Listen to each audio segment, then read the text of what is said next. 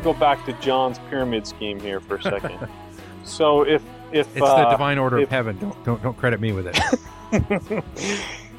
the only question that always comes to my mind when I think about this is okay, so if if we're going to become part ownership of of our God and he's part ownership of his God, I mean, doesn't that mean that it had to have started somewhere? Wasn't there isn't there like a great great great great great grandfather God? Y- Yes, th- th- yes. No. The, the Pearl Great Price. No. Yes, that's in the Pearl Great Yes. Price. It says it right It- there. If if Well- Joseph Smith took a ring off of his finger and cut it in half, there would be a beginning and an end. So if you say that there was a beginning, then there must at some point be an end. I have to say, I don't understand that he this. You're, Glenn, you're of course quoting from the King Follett discourse, and I don't understand what Joseph means in that because that doesn't go in conjunction with anything else he's saying in this. That goes with what he taught in DNC 88. What Glenn is stating there. So we're gonna like sort of like the, the Buddhists. We're gonna cycle around again. No, we don't cycle around again. We've always existed. But God gave us intelligence But and but, organized our spirit. but that you- you're you're talking when you say always existed, you're still talking linearly. Joseph Smith said it's like a ring. Well, a ring when you go when you make a whole 360 degrees, you've come back to the beginning again, and you're, it's not like you're covering No, wait, wait, wait. territory. Okay, look, look. How old is a rock? Okay. Depends on the rock. Depends on No, it the no, used no. to be called Babylon. No, Okay. when God organizes his worlds, he goes into chaotic places of space and gathers existing material and forms them into something useful. He does the same thing with our spirits. So wait, wait, wait. You don't believe that that God caused the Big Bang? Then, I, and you- you're you're perfectly in line with traditional Mormonism. Yeah. You, you don't believe in a Big Bang. No. Well, he says he believes in old Earth. So how how did old Earth? God organized chaotic material and made an earth, but it went had, had to go through a process before we were able to inhabit it. DNC 93 verse 29. Man was All also in the beginning with God. Intelligence or light or, or of truth was not All created or made, neither indeed can be. All right, all right hang on a sec. I want I want to go back to this great great great great grandfather God thing. so in in the King Follett discourse on page 10 it says come come here ye learned men and read if you can. I should not have introduced this testimony only to show that I am right and to back up the word Rosh the head father of the gods. In the beginning the head of the gods called the council of the gods the gods came to is that who it is? Is it Rosh? Is that the great great great great grandfather? The great, That just means the head. The great the head God, what is that the great head God, according to the Adam God stuff, is Elohim. Elohim refers to the great parent God. Jehovah is the God of this world. Um, Well, then who? But what's the name of their god then? who's God? Elohim. Elohim's God. El- Elohim is the great founding God. Well, he had a god though. Not according to the Adam God. This is a that, let's let's be clear. This is a this is a Well, side e- rail even even in Mormonism. King Follett, he says that God found himself among the intelligences. Yeah, that, yeah, that let- God, when God was an intelligence, he was greater in intelligence than the other intelligences that he was around, and so it's right about. he- it's right about now that. laws. Yeah, It's right. I think it's right about now. We need to let our audience stop and take some ibuprofen and get the headache away. Yeah, Hey Tom, Our here's something really cool. more than ibuprofen. yeah. Tom, here's something really cool. In Abraham chapter 3, which is where jo- jo- Joseph Smith got a lot of the King Follett discourse from. Abraham chapter 3, you get the part where I, Abraham, talked the Lord face to face, and he stretched forth his hand and placed it on his eyes and showed him all his creations. And then you get all the stuff about the planets. And he's talking about how some planets are larger than others and how God sets his time. And then you get over to verse 18, and there's a transitory scripture where it goes as also, and then it goes on to talk about spirits. So the first part of the chapter is talking about planets. The second tar- part, the second part is talking about spirits, and it talks about how one planet sets the time and is greater than another. That's how intelligences are when God organizes intelligences. He goes into these chaotic areas, and some are greater than others. Like Jesus Christ showed in the premortal life that he was godlike. Whereas then you have some people that you see at Walmart sometimes. All right. Every, there's different degrees of intelligence. Okay. And the same thing is, is, is that way with spirits. at some point, one of these spirits was intelligent enough to be godlike, and that's how all these things got started. Yeah, I, That's where the Rosh comes from. I, I think I think Mike's right, and I think this this the next the fifth great doctrine in here kind of answers your question, Tom. I'm going to start on the bottom of page ten. What does bara mean? It means to organize, the same as a man would organize and use things to build a ship. Hence, we infer that God Himself has materials to organize the world out of chaos, chaotic matter, which is element and in which dwells all the glory. Element has an existence from the time He had. The pure principles of element are principles that can never be destroyed. They may be organized and reorganized, but not destroyed. Nothing can be destroyed. They never can have a beginning or an end. They exist eternally. It is associated with the subject in question, the resurrection of the dead. I'm going to skip down a couple paragraphs. Man exists in spirit. The mind of man, the intelligent part, is as immortal as and is co-equal with God himself. I know that my testimony is true. Skip down a paragraph. It is logical to say that a spirit is immortal and yet have a beginning? Oh, is it logical to say that a spirit is immortal and yet have a beginning? Because of if a spirit of man has a beginning, it will have an end, but it does not have a beginning or an end. So for for Joseph Smith, these intelligences that we all were existed from the very beginning. Um, and this is what I think you guys were referring to before on, page 12. Um, he said, God never had the power to create the spirit of man at all. God himself could not create himself. And then down a paragraph, God himself found himself in the midst of the spirits in glory. Because he was greater, he saw proper to institute laws whereby the rest, who were less intelligent, could have privilege to advance like himself and be exalted with him, so they might have one glory upon another in all the knowledge, power, and glory. So he took in his hand to save the world of spirits. So there's eternally all these spirits, these intelligence that we all were.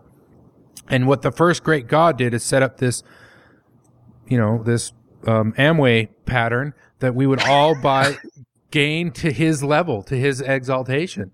It's it's really sort of my my um, blasphemy disparaging there. It's it's really sort of an interesting doctrine. It's really sort of beautiful in a way that And if and if he gets three gods under him, and if they get three three gods under them, yeah, Right, but so so so in fact it's something that until I read this again these last few days, it was confusing to me, but that that sort of answers the question. What most Mormons would say something like, "Oh, um, there were go- all it was all gods all the way back, elephants all the way down, right?" Um, you know, the the previous god had a previous god. Elohim. oh, is it? It's turtles. It's turtles all the way Okay. down. I'm sorry. uh, the, the, the, yeah. Um, so so um, but this really says that that's not the case. There was this pre-existing intelligence that sort of learned to to organize itself. It's very evolutionary. It's very it's very uh, um, hip with the scientific um, thought. Yeah, Well, it's it- cool. like- I like it. it's very So, so, Darwin. so, to- yeah, it kind of is. So, so, so if we get back to what we were saying before about was there a first God? We, we, maybe maybe the, the confusion is that the element, like wh- whatever the matter is, what what's the matter? Uh, it it has always existed, but it it evolved. So there was a first evolution from this matter that's always existed. That like It the didn't intelligence, it was kind of like mulling around in space, and it coalesced into one that was a greater intelligence, and it started becoming aware of itself. And as it became aware of itself, it became aware of everyone else around it, and then it, it created laws and order uh, out of a, a spirit of benevolence to help the other uh, intelligences grow and and progress and advance the way that it had. Does that sound right? yeah, and I yeah, Section Okay. 88 gets into that. I think from that Section you can- 88 talks about how, how unto every kingdom is given a law, and every, everyone who obeys this law becomes in tune. Truman Madsen talked about this in his. Uh, he gives a talk on the doctrines Joseph Smith taught, and he talks about how when we when we get in tune with the Holy Ghost, we, we get into these wavelengths of of uh, I don't even know what term to give it, but that's what's going to affect our resurrected bodies as to the degree to what we allowed ourselves to be part of this the Holy Ghost and how uh, abide by these laws. I can definitely see how the church of today that really is super insistent on obedience and blind obedience and and and um, um, fidelity to your line leader. Um, I see how that sort of evolved from this idea, but there's this other sort of seed germinating in here, and that's that that's sort of anarchist, right? Because somebody did it without. As a matter of fact, in Mormon doctrine, Jesus Christ achieved godhood having never been immortal, at least in modern Mormon doctrine. So, so the point is, you can do it yourself if you really want to. No, gotta you still have to you gotta buy- be mo- you got to be motivated. God, Christ is God because he uh, adheres to principles of righteousness. But he did so. He, that- he became a god without ever having received a mortal body. What I'm saying is that Mormons will say, why do we come to the earth to receive a mortal body? We have to have a mortal body become God. No, we don't. Jesus Christ did it without. Explain that. But You, you mean because he, as the Spirit Jehovah, organized the earth? Y- yes, and Yeah, I, well- I'm talking post Because he was the Word? post Talmage's doctrine here, in you know that that that equates Jesus Christ and Jehovah. That he achieved his status of being a god of the world, having never received a mortal body. According to modern Mormonism, Jesus never received his body until he was born of of Mary. So, so he had achieved his exaltation without ever having gone through mortality, without ever having been baptized, without ever received the Aaronic priesthood, without ever having been sealed to a woman. He couldn't have been. He didn't have a body. But that wasn't exaltation, was it? He, Well, I he, mean- he, ach- I mean, he, he achieved exaltation? Well, I he was a God, but he wasn't a fullness of the God the same way the Father is. right. Yeah, I'll go with Mike. So, so Yeah, not it was- exal- he, he was not an exalted God. Well, it He, depends. he Yeah, was just chosen. He, he was chosen to be the architect. He had received well, he could. he'd burn- received he the divine to be the Savior. investiture of authority from the Father. Well, it, it remember this was before the veil, Glenn. This is why you don't remember. But in the pre-existence, in the pre-existence, when God says, "Here's here's what I want to have happen," okay, here here's what here's what my want my plan to be, and then there was one person that says, "I'll I'll save the souls. I'll go down and sacrifice myself," and the other one's like, "I'll save them all," and then then God says, "Well, I'll choose the first. And that's when you know there's a lot of other hands that, that were in the audience that went, "Oh man," because that was Yeah. their, that was it was so close that they could have been chosen, but nope, he chose Jesus instead. It wasn't So- close. but but that was well it was it, it was uh, what two to one but but um so so um when when jesus was selected are, are you saying john that that made him a god well, he, He received a divine investiture of authority to act in the Father's name, but he Yeah, couldn't be a, you- I- the fullness the fullness of a God without a physical body. if we take what we define as being a god here on this earth, you know, that he can control the weather and find lost keys, he he had all of that. well, doesn't the Holy Ghost qualify? i, I don't think that's the three- definition of the god Yes, the Holy Ghost is God too. The the term God is actually you can translate it to the term judge. And so you can you see they have a dispensation of authority in a sphere. hey, Mike, All right. Mike, you know what I heard? I heard the Holy What? Ghost is a woman. No, it's not true. judge judy You want me to prove to you that the Holy Ghost is not a woman? How are you going to prove any of this, Mike? Go ahead. First Nephi Prove- First prove Nephi it. chapter eleven. First Nephi chapter eleven. well, Yeah, I, I love Mike. I can hear that that you know that the the the thin scripture page. That I just I just love that crinkle. It brings back so many memories. First Nephi eleven eleven. You want me to read it? Yes, please. No. summarize. How about summarize? And I sent unto him to know the interpretation thereof, for I spake unto him as a man speaketh, for I beheld that he was in the form of a man, yet nevertheless I knew that it was the Spirit of the Lord. There, the Holy Ghost is a man. But the woman is in the form of a man. Just a They little didn't say woman, they said man. Haven't you ever seen the Wonder Twins? The form of a bucket of water, Wondered- shape of a monkey. It, it doesn't. It just means powerful. It doesn't mean they actually were, you know. All all spirit is matter. He saw the matter of his spirit in the form of a man. Well, they saw the Just matter of his because spirit. you in the- want him to be a man doesn't mean that he has to be a man, Mike. right, Jesus saw his form in the ma- form of a dove. That doesn't make him a dove. It Yeah. was a sign sign of a dove. All right, there's one other thing that's buried in this before we leave this um, intelligence thing. I mean, we've left Yeah. the intelligence. I, I think we left it uh, with that last scripture. Um, I think one thing that's that's here that that I think it's brushed over is since since the intelligence are um, were not created by God, um, they predate God. They're co-equal with God, as Joseph Smith says here. Um, they're finite. So there, there's this there's this idea that this will go on forever, but it can't go on forever because the spirits, the intelligent, are finite. There's an end. Dun dun dun. There has to be How's there an end? because because there can't be an infinite resource.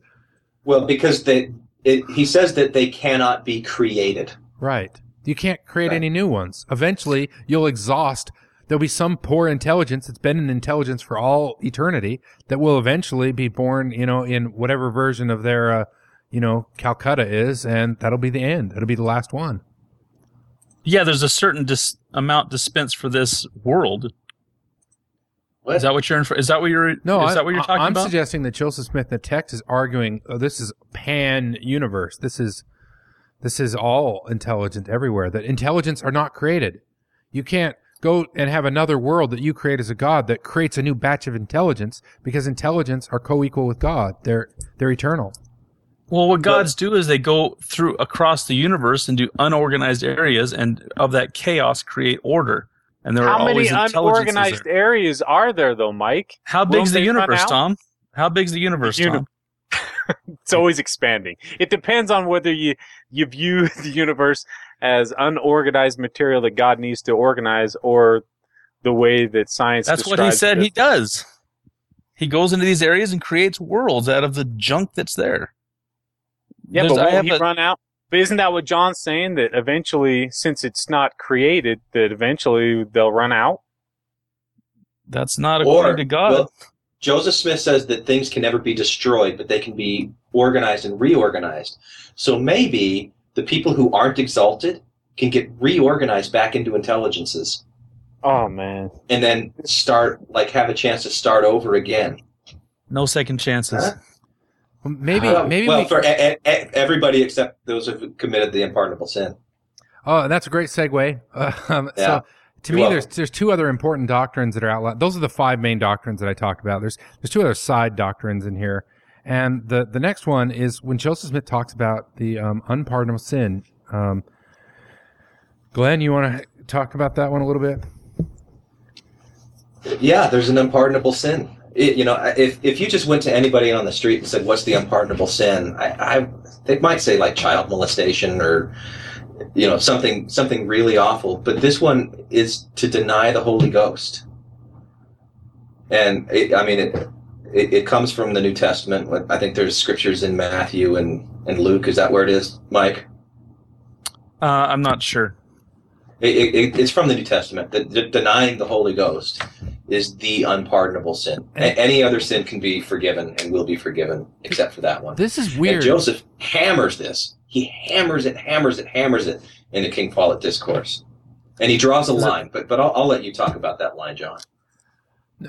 No, no. Well, I, I I'm I'm I'm following with you. I, I do think he says something interesting. I I think this is this has spawned a lot of speculation even today. What exactly it means to uh, be a son of perdition? You know, if you obvious Br- Brigham Young and those guys knew it was the apostates. They were the sons of, of perdition. No, no, Yeah. no doubt.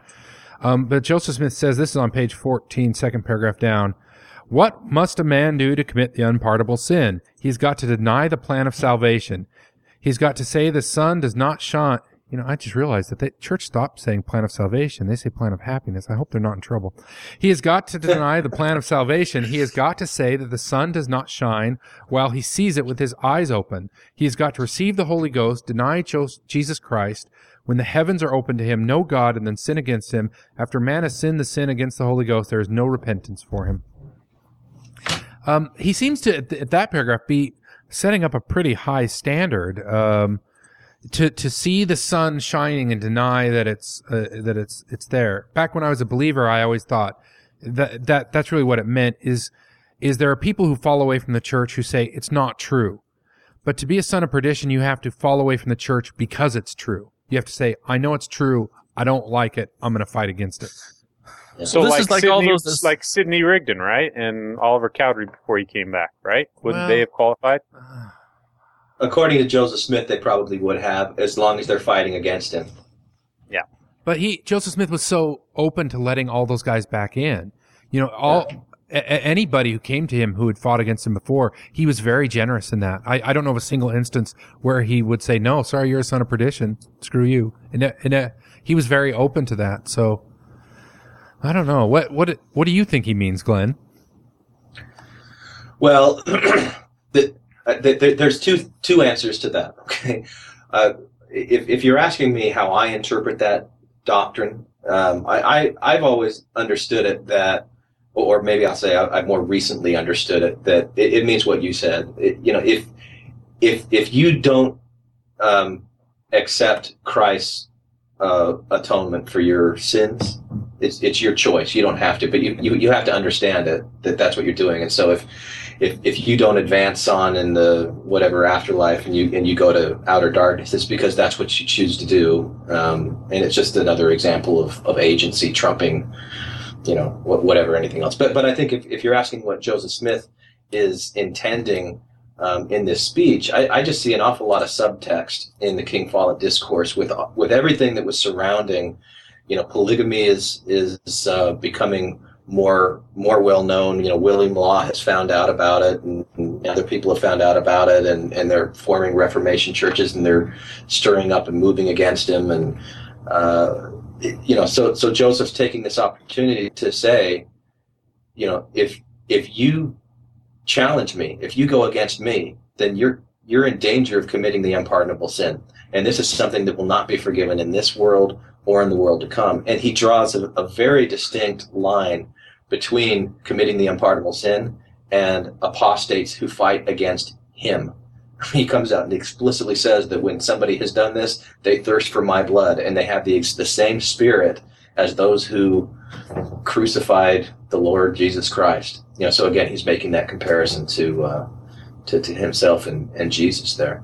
But it, it it seems to me that this is really at the forefront of his mind, and and the, the funeral of King Follett maybe is even the the uh, you know the side story for him because he he starts off the King Follett discourse by saying, you know, some of you think that I'm a fallen prophet, but if I show you that I know God and I can lead you to God, then you'll know that I'm not a fallen prophet. And it seems like that that's really his motivation for most of the things that he's saying. And then he ends it by talking about the unpardonable sin. Don't don't go against me. I'm not a fallen prophet. So that's what I think. I think it's probably probably a fair interpretation.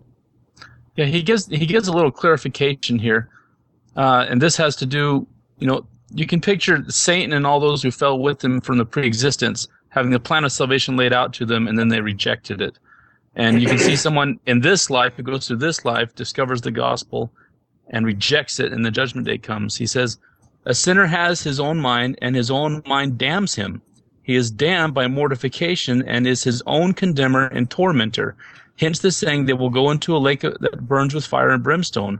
I have no fear of hellfire, that doesn't exist, but the torment and disappointment of the mind of a man is as exquisite as a lake burning with fire and brimstone, so is the torment of man. You can see people that reject Joseph Smith as a prophet, and then when judgment day comes to say, the gospel is laid before you and you rejected it, they condemn themselves for eternity. Yeah, that, And I think he's very careful to, to frame a, a lot of his inferences. He, he frames this as the Holy Ghost. And, you know, at, at, at the beginning, he says, the Holy Ghost will confirm this to your hearts. And he says later on, when he, he says, this, this doctrine tastes good, and I know that you, ta- you can taste it and that it tastes good, and I know that you believe it. You know, it's just kind of like putting the gauntlet out there that the, the Holy Ghost is going to seal this to you, and if you reject what I'm saying, then you're rejecting the Holy Ghost. And you're rejecting the learned man of God. You're rejecting Joseph Smith, and be careful if you do that. Yeah, and there's another thing, you know, that a theme that Joseph ra- raises up in the Book of Mormon all the time, which is when you read the Book of Mormon, all the bad guys at the end do the standard like um, comic book confession.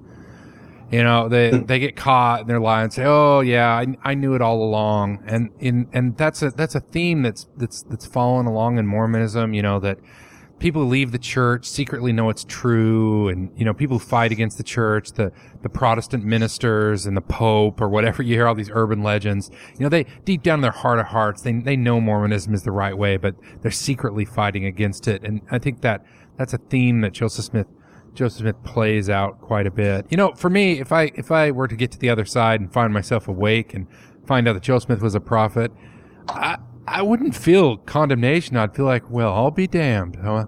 And it'd be liter- literally true, wouldn't it? Literally. But I, I would just, it would just be surprising to me. I, I, don't, I wouldn't, I would think, man, well, you know, who, who could have guessed that one?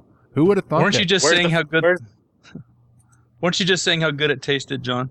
Yeah, I thought I, that's a great doctrine, but I, I still don't, I don't buy Joseph Smith as a, as a prophet. You, you'd wait if, if that happened, John. You'd be like, "Well, I guess uh, where's my fire and brimstone then? I guess." Exactly. I'd, I'd feel like, well, um, I made I made a rational decision. I mean, I, I, I wouldn't feel bad about not, you know, recognizing Joe Smith as a prophet. Burning forever. You wouldn't feel bad about burning forever. I mean, it, it would burn, but I don't think that. You know, if, if if you went to take, you know, you you're taking calculus all year long, right? And you went to take the test, and you got the test back, and you failed it, and they said, well, you know, s- secretly this wasn't a calculus class. This was, you know, this was. this was something else. You know, you were supposed to know all this stuff that wasn't in the book. And, you know, if you had talked to Leroy back in the back seat, he knew that. And, um, you know, we had told him, but we didn't tell him to tell everybody. We only told Leroy and he had the teacher's edition. And, you know, how could you possibly feel bad about failing that test? You'd be like, well, that's, that's a stupid way to teach a calculus class. That's, that's what you Yeah, would think. especially especially if Leroy does things that make you question. You know, there, there's some things he says are true, some things he says aren't. Right. He, he's taking advantage of some of the things that's going on. You start questioning Leroy. It, it seems that, you know, I, I, I guess I would hope if I'm ever in that situation that the Lord would go, yeah, I, I, I, I understand. Yeah, I, I, I'm I'm happy to get to the other side, um, and say I, I- I did my best with, with with what I could understand. I made the best choices I could. You know, Well, the Holy Ghost told you it tastes good. Run with that. Well, but there's a lot of things that taste good, Mike, and, and you know, like when if if you take a, a very skeptical approach to the King Follett discourse, a very cynical approach, and, and you say that this is Joseph's way of trying to ingratiate people to him again, the way that he had in the past, where he recognized that when he was expounding on doctrine and he was feeding them, that they were thirsty for that, and you know, so that that was his motivation to get people on his side. And you look at a statement that he makes about um, babies dying and Uh. mothers, will you have your your babies with you? Yes, mothers. Yes, mothers. You will have your babies with you, and they'll be exactly the way that they were when you laid them in the ground. In fact, there are thrones upon thrones upon thrones of baby gods in the universe let's that they let- don't ever grow. They don't ever change. I mean, that just seems. That, he seems doesn't so say they don't ever grow. All right, all right. Let's read. he does. because I I think Glenn, you have a really good point. point, and Mormons deny the existence of this passage that I'm about to read, and Yeah. and it is Uh-oh. it is absolutely clear. It absolutely exists, and let's read it. It's in is- okay. Those that are, want to look at this up, it's in Volume Four, History of the Church, page five fifty six. or, or the- yeah, we're looking on page 15. This is the Joseph Smith. A question about parents receiving their children. Will mothers have their children in eternity? Yes, yes. Mothers, you will have your children, for they will have it without price, for their debt of redemption is paid. There is no damnation awaiting them, for they are in the Spirit. But as the child dies, so will it rise from the dead, and be living in the burning of God and possessing all the intelligence of a God. It will never grow.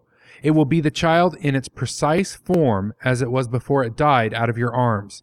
Children dwell and exercise power, throne upon throne, dominion upon dominion, in the same form just as you laid them down. Eternity is full of thrones upon which d- dwell thousands of children, reigning on thrones of glory, with not one cubit added to their stature.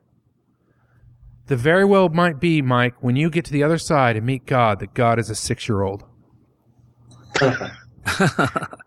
Pre- President eternity.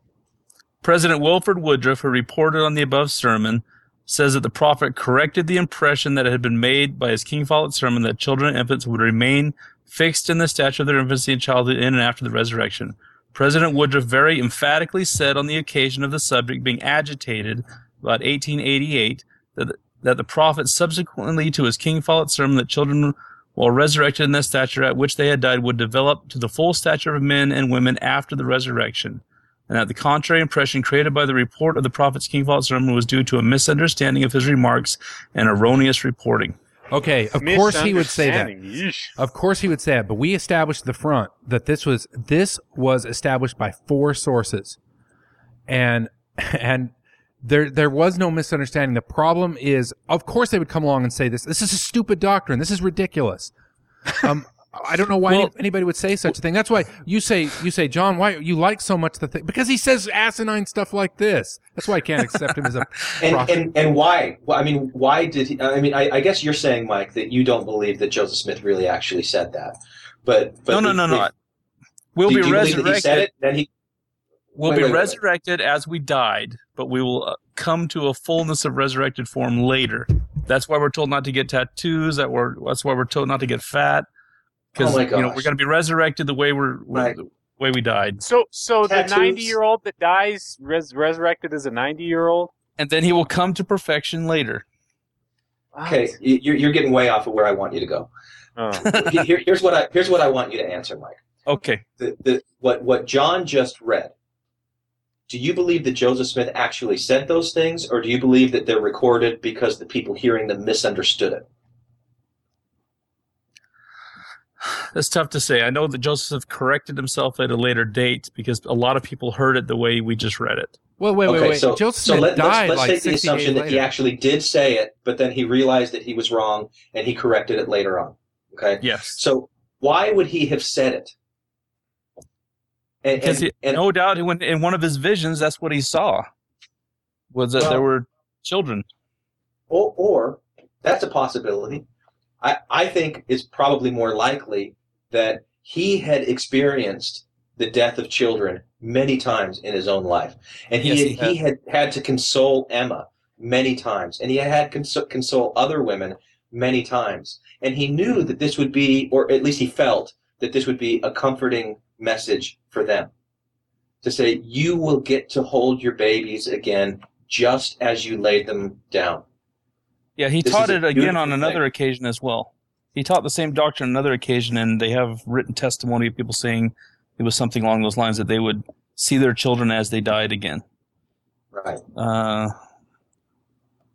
I'm trying to see where exactly it says that. I don't remember the date, but So there's about just- four or five was just- signatures. He was just speaking as a man, right? He he he. No, I just- because he was speaking as a man when he said that. That's why he was corrected later. I don't know if I go that far, but it was something along those lines. But we'll be Well, resurrected how, how the way far? How far would you? How far would you go then? What would you say then, Mike? He either misstated it or it was misquoted. It What sounds like mean? he misstated if, it. If, if a prophet speaking on behalf of God misstates something, doesn't that mean that he's just a man making mistakes? Sure, but he's also a prophet. Yeah, but where you know where where does the on and off switch come in?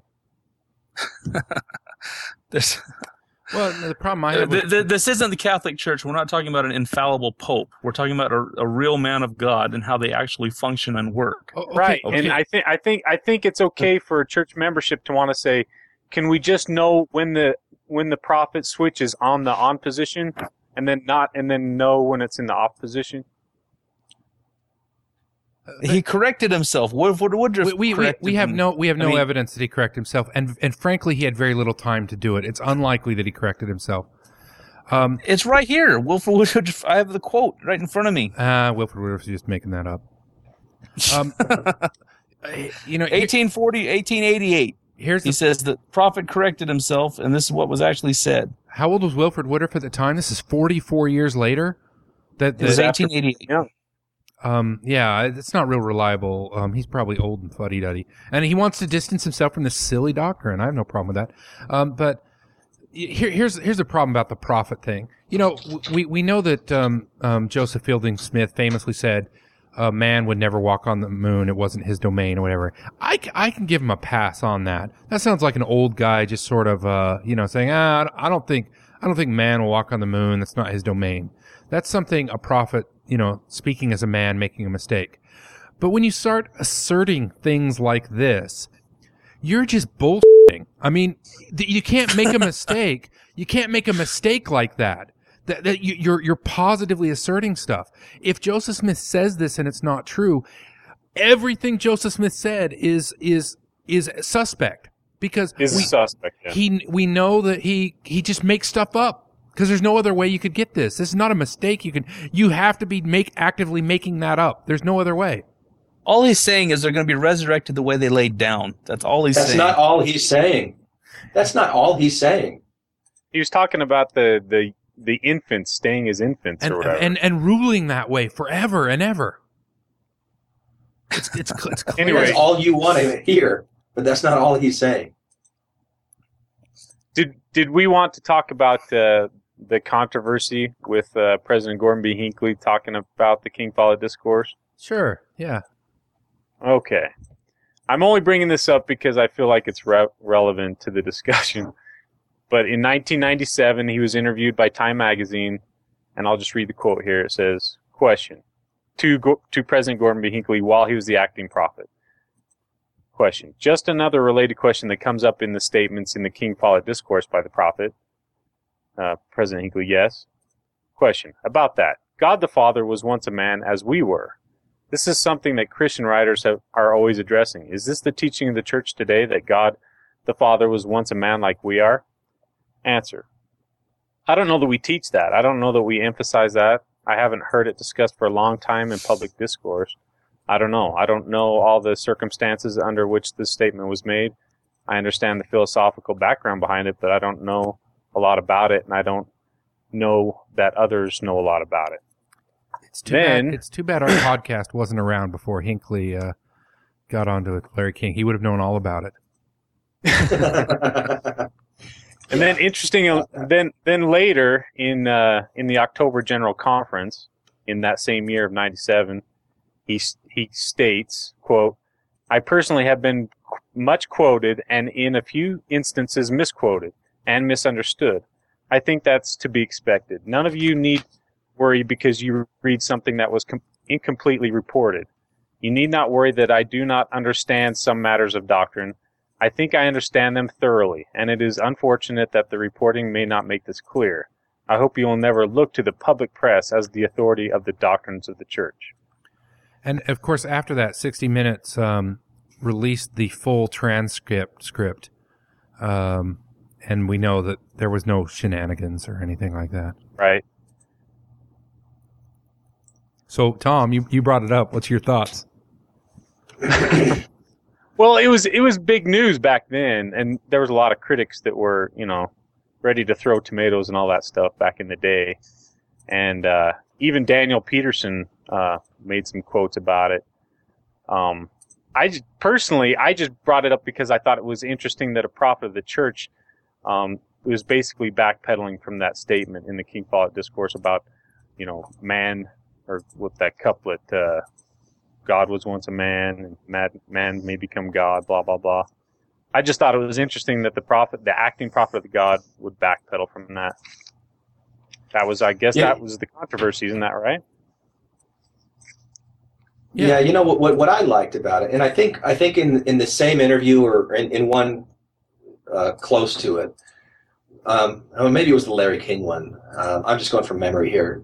President Hinckley was asked how he communicates with God, and he he, he said it's, through inspiration, just like anybody else, and, and so I, I actually really appreciated that that response, and it and it seems to me consistent with what he's saying here that he hasn't received any kind of revelation on this, and it's not really an important principle that that he's that, that he's teaching or promoting in the church, and it's it's one that can be really misunderstood and twisted around to say that God was a man like us.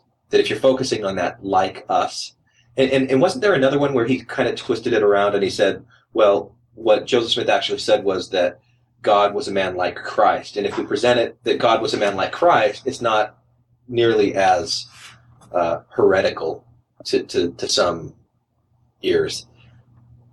Yeah, the the statements that I always hear about about stuff like this and about these statements was that President Hinckley wasn't necessarily speaking as a prophet. He was just doing some PR, you know.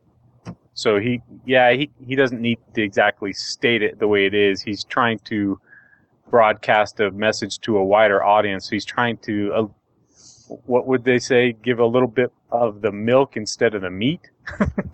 Right. There's there's an interesting letter that might shine some light on this. This is uh, three weeks before the King Follett discourse, and a concerned uh, member of the church had heard some of the doctrines that Joseph. Uh, let's see what it says. A letter of Hyrum Smith's appeared in the Times and Seasons in reply to an inquiry by a concerned elder. This letter undoubtedly presented the church's position at that time, uh, stating that an elder has no business to undertake to preach the mysteries in any part of the world. Neither has any elder any authority to preach any mysterious thing to any branch of the church unless he has a direct command from God to do so. Let the matter of the grand councils of heaven and the making of gods, worlds, and devils entirely alone. For you are not called to teach any such doctrine, for neither you nor the people are capacitated to understand any such principles, less so to teach them. For when the God, for when God commands men to teach such principles, the saints will receive them. Therefore, beware what ye teach, for the mysteries of God are not given to all men, and unto those to whom they are given, they are placed under restrictions to impart only such as God will command them, and let the mysteries alone until by and by. That was Hyrum Smith speaking on the on the King Follett discourse doctrines. That we don't preach these things publicly. This is for the church members to have. But uh, okay, but Well, you, you I don't compare know. the, the look at the language in the King Follett discourse, and we didn't go over all of it, but Joseph Smith says over and over again these things are simple. That the people are fools for not understanding them. These are the great. That if you don't understand these things, you don't know crap about anything, and you you're not ready for salvation. And he goes, he the, all the paragraphs we skipped over were basically all that sort of stuff. So so to then come along a couple years later and say, oh, this is a mystery, don't talk about it. Oh, seems really uh, disingenuous. Yeah, and what exactly? I mean, if it's a secret that's, only supposed to be known to the membership, and the wider audience can't know about it until they become into the membership, like this, is a club only. You'll get it once you get in. I don't know if I like that. Yeah, and, and I think you know Joseph was aware when he was giving the, the, the discourse that there were non Mormons that were present in that congregation, and that there were people that were there that were friends and family of Elder King Follett. You know, so it wasn't like he was giving uh, a, a, a sermon in the church or in, in a temple, or you know, he was he was speaking for everybody. Yeah, why why are we today in the church embarrassed about things that Joseph clearly wasn't, um, and Brigham wasn't, and, and a lot of the early church leaders weren't? Why why the shame we feel towards the people we hold in such high regard? What what, what is that all about? Well, I, I think I think what it's about it's it's about the stories that we have in the New Testament of the the lawyers who tried to tie up Jesus in debate, and so we're I mean we're at least me. I'll speak from my experience. I, I I heard that so often when I was a kid growing up that I always had this suspicion that okay, you know, if somebody starts asking questions, they're going to try and back me into a corner. So I've got to be prepared for that. But isn't that why And- we and have seems- prophets? Yeah. I, What? I, I thought at first you were accusing the church of being pharisaical today, but isn't that why we have uh, prophets? Isn't that you know the church insists that the prophet today is the prophet for the whole world? Why Yeah. doesn't this man go and confound the the lawyers like they did in the Book of Mormon? I mean, he he why why do they hide underneath their own army of lawyers and accountants and PR guys? You know, why, why does the God- church why does the church have a spokesman? God's true church doesn't need a spokesman. It has, it has, it has a prophet, seer, and revelator, right? Well, Well, he's a, he's a, he's a leader, and I, I think he. I I, I mean, I, we, we, maybe we should do a podcast just on these Hinckley interviews because I think there's a lot in here to, to talk about. I, I, Yeah, I yeah. I'm going by memory again, but I think he said that most of the foundational doctrines have already been revealed, and the purpose of a prophet today is just to reinforce what's already like the important parts. And so the things that they're focusing on right now, they would say, this is the important parts. We- We're going to make a proclamation on the family because the, the world today is under attack from homosexuals and intellectuals and feminists, you know, and, and they'll make those kinds of statements. And, and, you know, we, we do our review of the general conference. Um, you know, we, we're, we're getting those, those basic messages over and over and over again to be prepared and not fall away. And that's kind of the role of the, the prophets to, to keep us grounded right? Yeah, there's a difference between a dispensation head who set up the Oh. tent and apostles who go out to bring people into the tent. Well, but okay, but this King Follett discussion, the the King Follett discourse, brings up as many questions as it answers. And, and wh- why why does God set up a dispensation head that's just going to like tease us with all this stuff, and then just drop it? Why why don't the prophets? You know you know one of the apologetic responses about blacks in the priesthood is it? Huh, they never asked. If they had just asked, Who said that? uh, Apologetics, Mike. Uh, Apologetics. oh, apologists sometimes say this, say that God never was for the doctrine. That the reason that it went on so long is because we never asked. Because you yeah, have no to crap.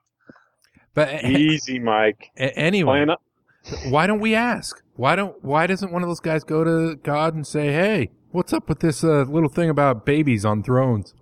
Have you seen the list of stuff they got to talk to God? I'm sure that's it's on. It's got to be down at the bottom. The of the babies John. on throne things has been answered by Joseph and Wilford Woodruff. We need if a you listen Samuel to the the living Lamanite. prophet, you have your answer. But but John, I, I I imagine that they do. Uh, you know, I, I think that they probably do ask these questions, and it's it's part of their personal prayer and personal study, and and they you know feel it out in their hearts, and they do what they feel is right, which is eh, let's leave it alone. and and then It's not important. and those who do eventually get their book pulled from the shelves of Deseret Book. Yeah. All right, guys, you have any more thoughts about King Follett discourse and I just want to say that Joseph lived his life in crescendo, and this is the this is the highlight of it. I agree. I, I think it's a great. I think it's a great speech. I mean, we we've quibbled with some parts of it, but I really think it shows the the the culmination of his speaking methodology of you know how he interacted with the crowd. I can just imagine that the him going back and forth from the crowd and him turning around and talking to Sidney Rigdon, and it, just must have been an amazing thing to be there. Uh, you know, There's a there's a story behind that Sidney Rigdon thing, and I can't remember how it goes, but he'd been arguing with Rigdon over Bible scriptures, and so he said, "Mark it, Elder Rigdon," to kind of put the screws to him, like I'm going to show you. Yeah, he, he well, he and Sidney were. The, I mean, they always had sort of a rocky love affair between the two of them, and Rocky love affair. um, I'm I'm not implying anything like. You know. Well, the, there's No, the he was- Philadelphia yeah, speech. He liked the, we know he liked the ladies, John. No worries, bro. I remember the Philadelphia Sidney got up and taught everything from the Bible, and then Joseph got up and said everything from the Restoration, and he, he was really angry at Sidney for not going with the Restoration doctrine and sticking to the Bible. yeah, that's probably a topic for another day. Any any more thoughts about uh, the good King Follett? I, I, I just I, I agree with you, John. I think it's it's it's it's uplifting in its way. It's inspiring in its way. You know, I've, I've kind of been poring over it the last couple of days, and a, a lot of the things that I really like about the, the church and, and the, the cosmology of it have uh, whether it's its origins and foundations or if it's just being echoed in in the King Follett uh, discourse. And you know, I, I, I like the, the speculative science fiction kind of stuff. So it's a good one for that. You want to close it by singing praise to the man? No. Oh, jeez. Okay. All right. As always, the uh, discussion continues on the website at mormonexpression.com. You can uh, send us an email at mail at mormonexpression.com or call us and leave a message at 801 906 6722.